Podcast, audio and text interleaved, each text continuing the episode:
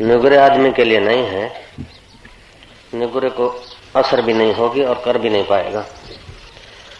सगुरे को असर भी होगी और उसके लिए आसान हो जाएगा। कई वर्षों की मेहनत बच जाएगी। कई जन्म की मजदूरी से बच जाएगा आदमी।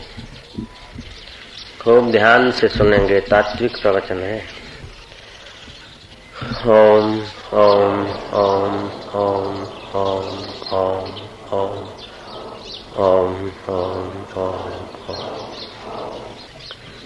अगर अपना उद्धार करना चाहे तो अपने उद्धार के लिए इतना सारा समय नहीं चाहिए जितना हम लगा चुके अपने परम कल्याण के लिए इतने जन्म नहीं चाहिए जितने हम ले चुके तो इसमें गलती कहाँ होती है, उसको देखने के लिए जो गलती से पार गए हैं, उनकी निगाह का अवलंबन करना पड़ता है। भूल कहाँ होती है, रास्ता तय होने में देर क्यों होती? तो जो उस रास्ते को पार करके गए हैं उन्हीं के अनुभवों को आदर्श बनाना पड़ता है। हम कितने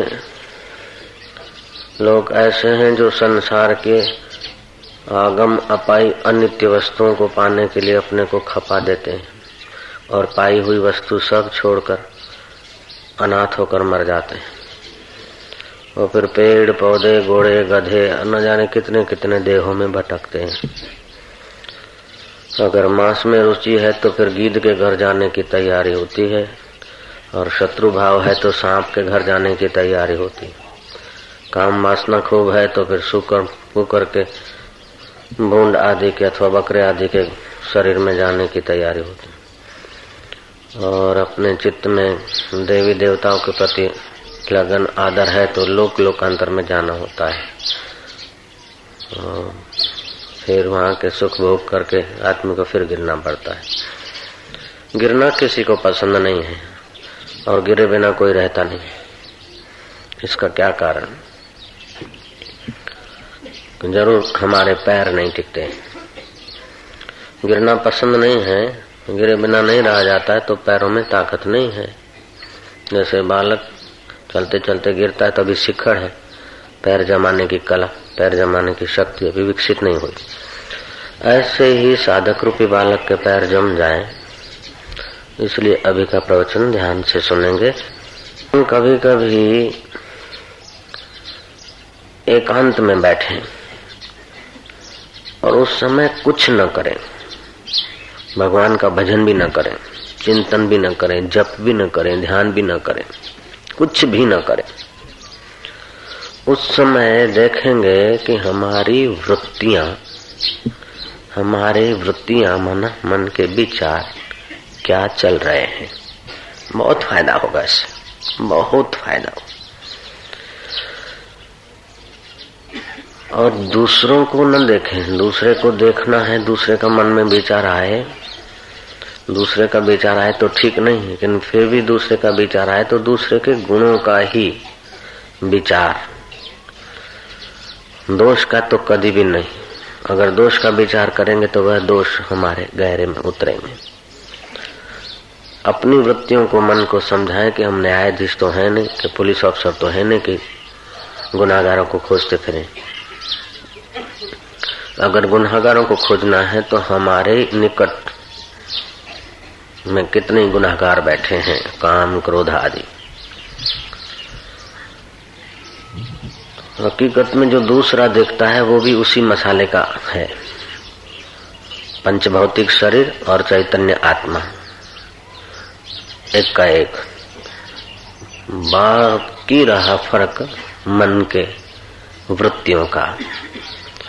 तो आदमी जब अपनी वृत्तियों के साथ तादाद में प्रगाढ़ करता है, जुड़ जाता है। तभी वो दुख का और कर्म बंधन का भागी होता है। वृत्तियों के साथ अगर जुड़ने का दुर्भाग्य उसका वो मिटा दे तो उसको बांधने वाली विश्व में कोई चीज़ नहीं होती।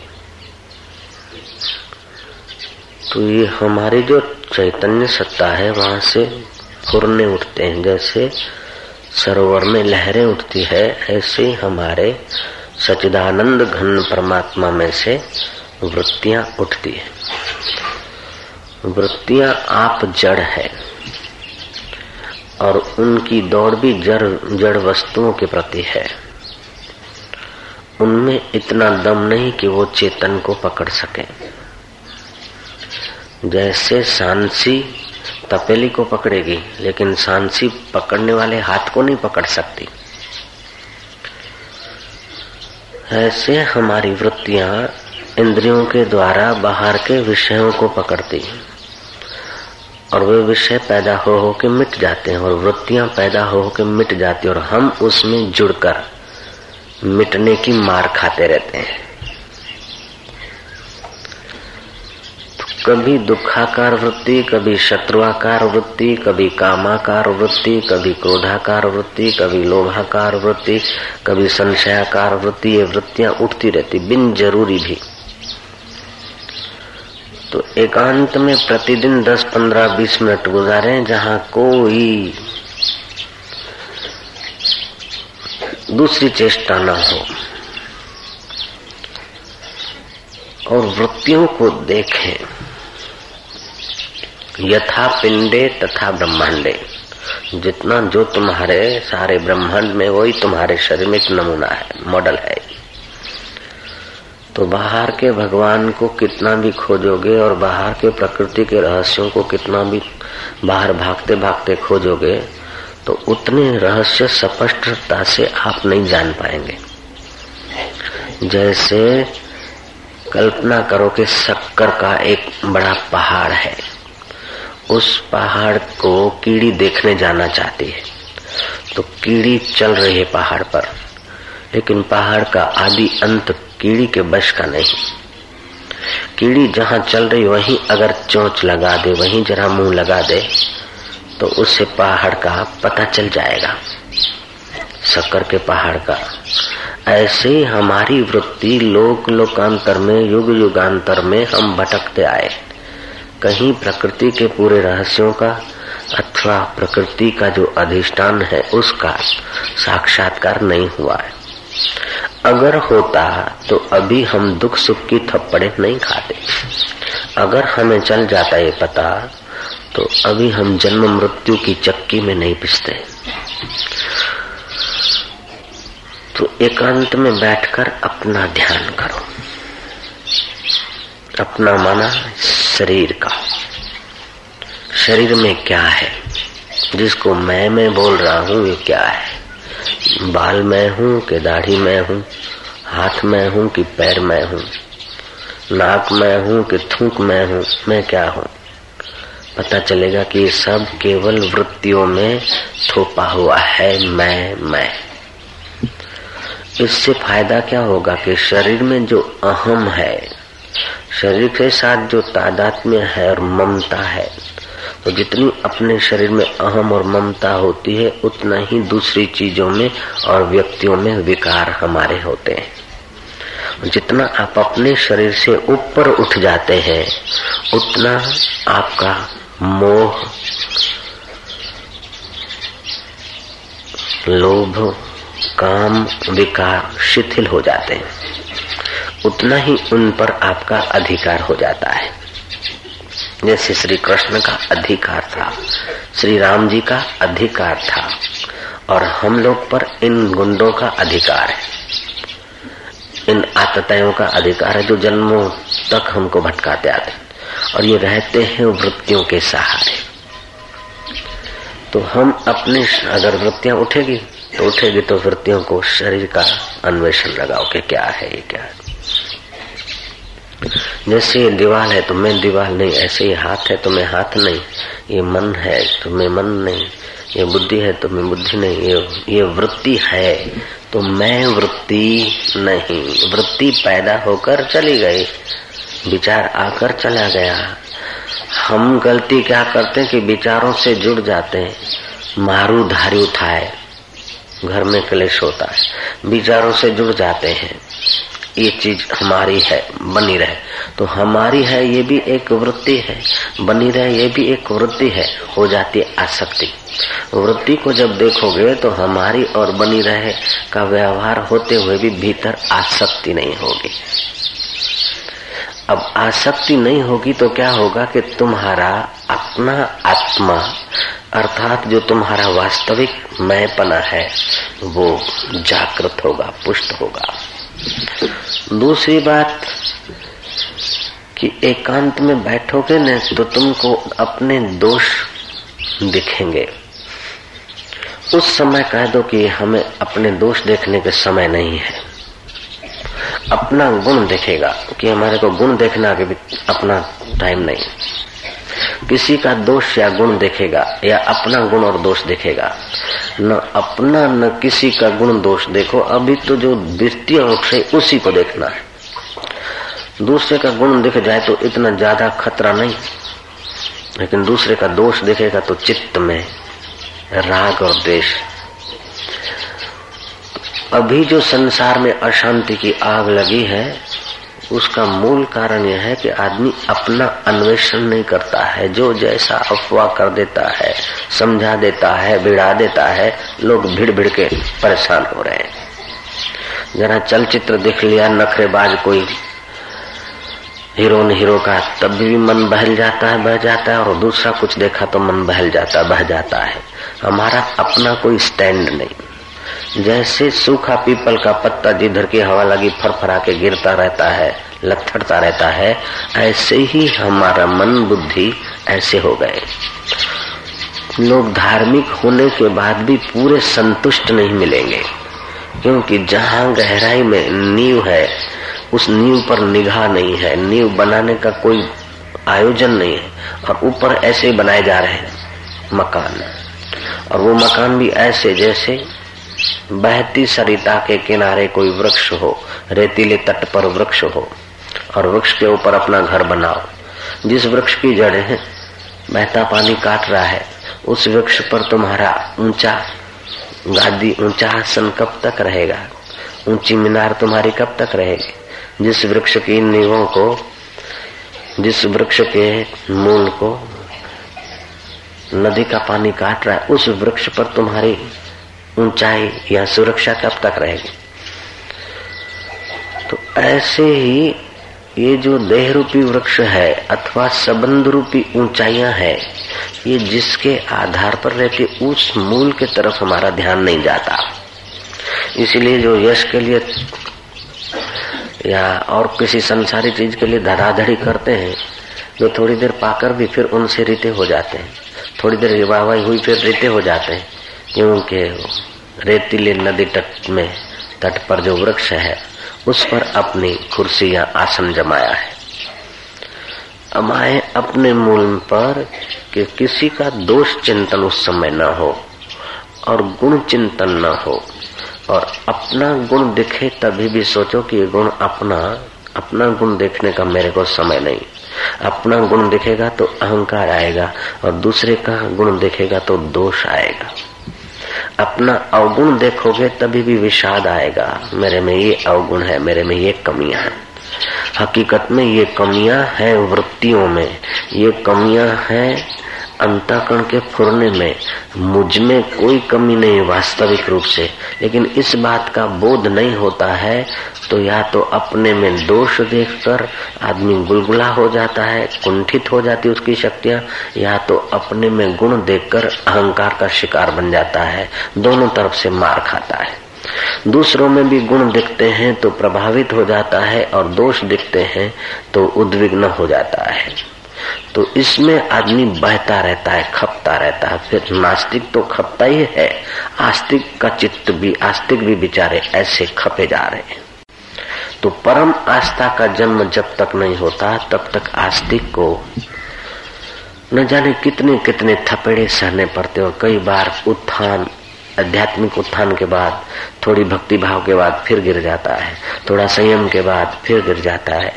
थोड़ा सदाचार के बाद फिर गिर जाता है। थोड़ा सज्जन होने के बाद फिर गिर जाता है। तो गिरने का मूल कारण क्या है कि हमारी जो वृत्तियाँ हैं, उसको देखने की कला हमारे पास नहीं है।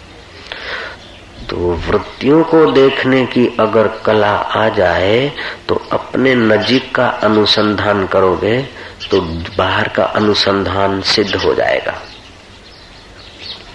जैसे अपने पास की चीज़ को, जैसे कीड़ी है ना तो जहाँ खड़ी है वहाँ चख ले तो पूरा पहाड़ शक्कर का है।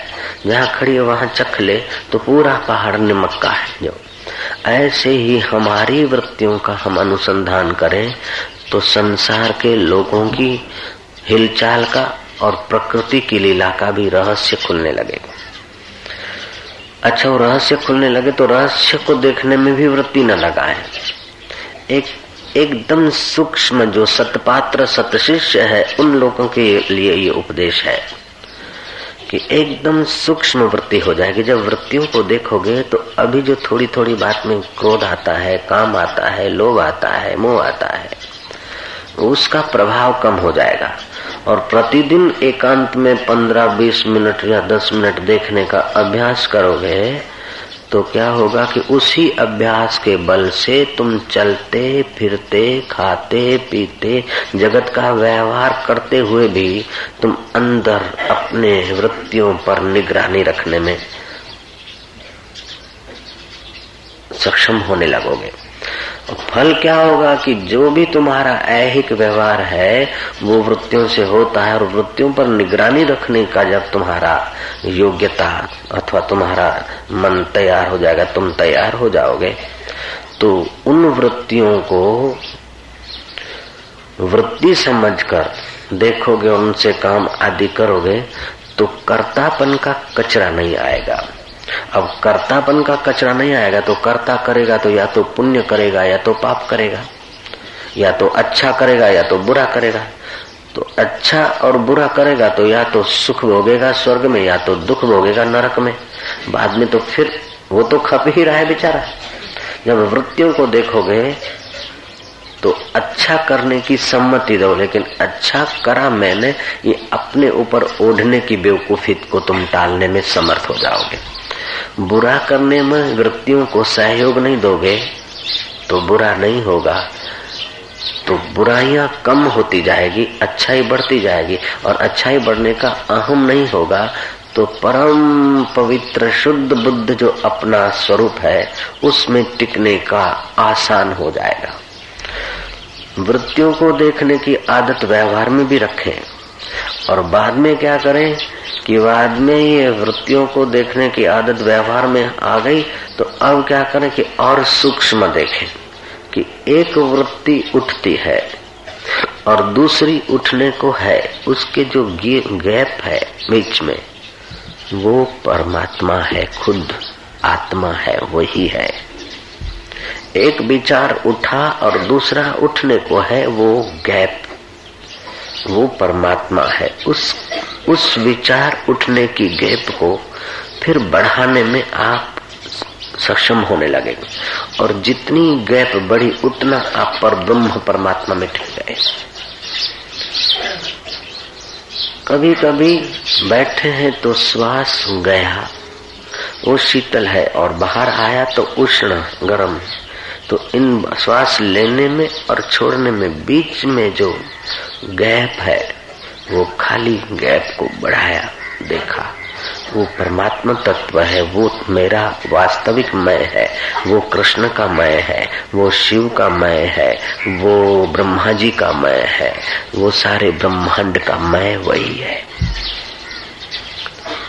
बिल्कुल स्वस्थ हो जाएगा आदमी, स्वस्थ माना स्व में स्थित हो जाएगा।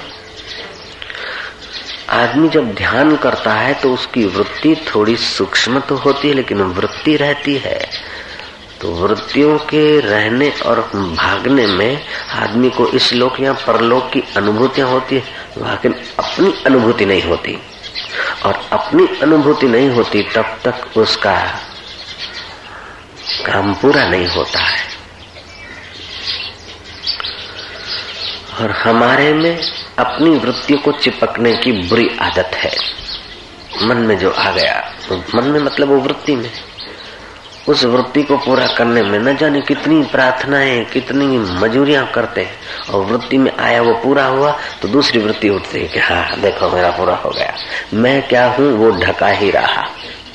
मैं क्या हूँ, ये युगों से ढकते आए हम।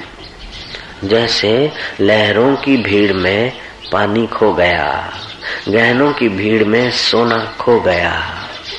ऐसे ही वृत्तियों की भीड़ में हम खो गए। अब एक सवाल उठता है कि रात को सो जाते उस समय तो वृत्तियाँ नहीं होती। तो उस समय तो हम प्रकट हो जाए, नहीं, उस समय मूर्छा सी अवस्था हो जाती है। क्योंकि तमस प्रधान, निद्रा तमस प्रधान है, उसमें हम लीन हो जाते हैं। जैसे किसी मिसिस का मिस्टर हो मिसिस सोती रहे और मिस्टर घर से चले गए। भटकते रहे बाजारों में इधर उधर, कईयों के पास, गणिकाओं के पास। और रात को जब आए, तब मिसिस सो गई, बाद में मिस्टर आए। तो मुलाकाती तो नहीं हुई। ऐसे ही हमारी वृत्तियाँ लीन हो जाती तो फिर चेतन बैठा रहा। पता कैसे चले? तो इसको बोलते हैं आवरण भंग करने की ज़रूरत रहती है। हमारे और ईश्वर के बीच जो पर्दा है, अज्ञान है, नासमझी है, आवरण है, उसको भंग करना पड़ता है। जैसे किसी महात्मा के पैर पकड़े के बाबा जी मैं बहुत गरीब हूँ, मेरे लिए कुछ कुछ बता दीजिए। बाबा जी ने कहा कि मैं रात को आ रहा था तो चम चम एक चमक रही थी मणि। मेरे को तो कोई ज़रूरत नहीं, इसलिए मैंने उसको फूटे हुए एक ठिकरे से, कुंडे से ढक दिया है। यहाँ से दो मील दूरी पर फलाने पेड़ के पास में।